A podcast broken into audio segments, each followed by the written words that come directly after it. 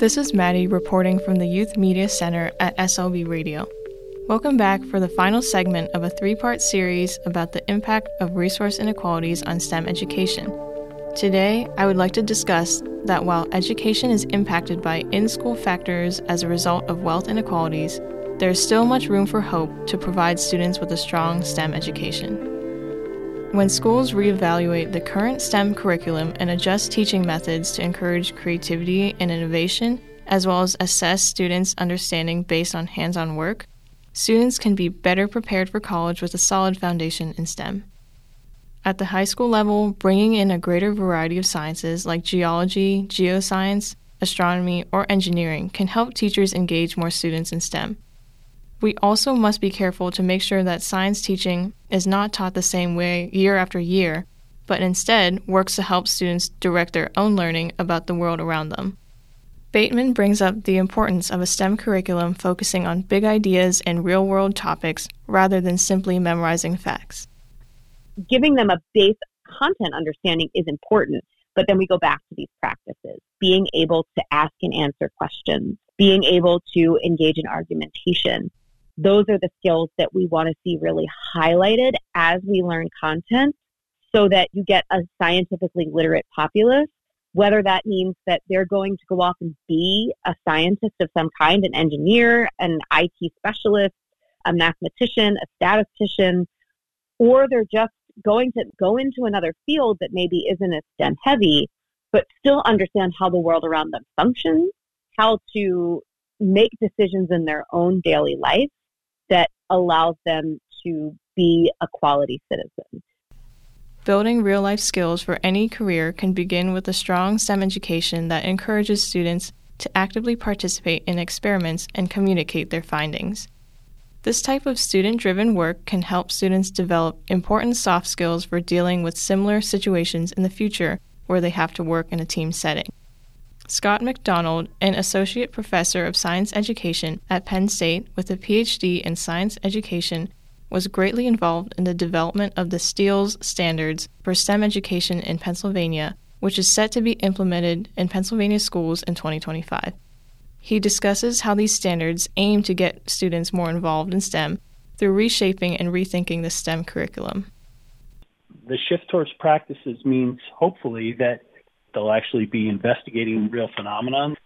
And by doing that, it doesn't just prepare people to be good scientists, but it also just prepares everyone to live in a world where you have to make decisions about science every day.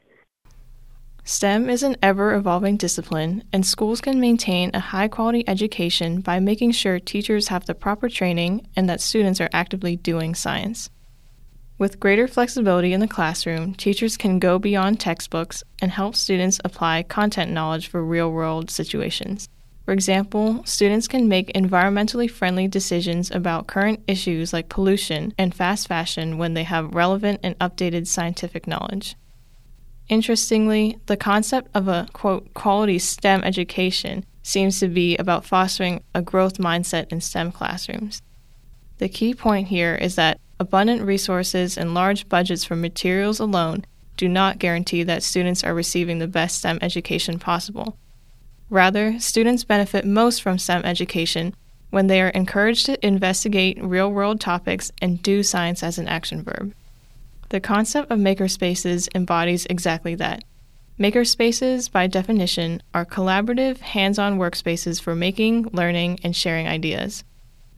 The makerspace movement, beginning in the early 2000s, continues to grow as it emphasizes the essential concept of a project or problem based learning, vital for helping students develop STEM skills.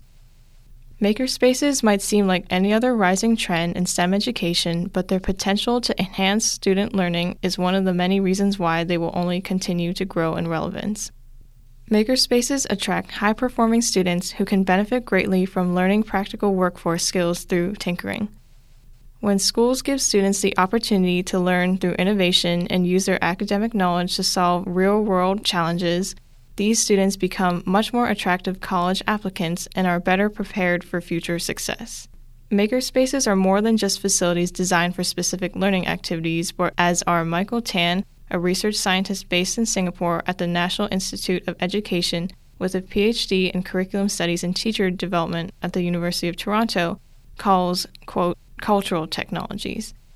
Cultural differences can lead to different learning outcomes in terms of how schools operate makerspaces. For example, in Western education, emphasis is placed on self driven projects led by students' curiosities even from a young age, while in the Eastern Hemisphere, students are expected to have a thorough content knowledge as a foundational element before they can begin to explore their own questions. Overall, these powerful resources can help reframe STEM education as a means of learning through action and innovation. The best course of action for implementing makerspaces effectively in schools is to avoid a one size fits all approach and provide students a welcoming, accessible atmosphere for learning.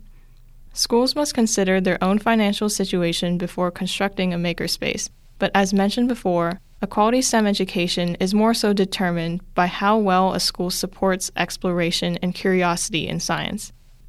Ultimately, by achieving a balance between hands on experimentation and traditional content learning supported by well qualified teachers, schools can help students develop valuable skills and a high quality STEM foundation, regardless of the amount of resources they have available.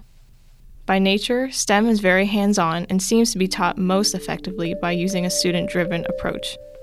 When schools encourage students to explore their interests and engage in real life situations that require STEM knowledge, they set the stage for students to take on even greater challenges and equip them with the content knowledge and confidence to succeed in their future endeavors.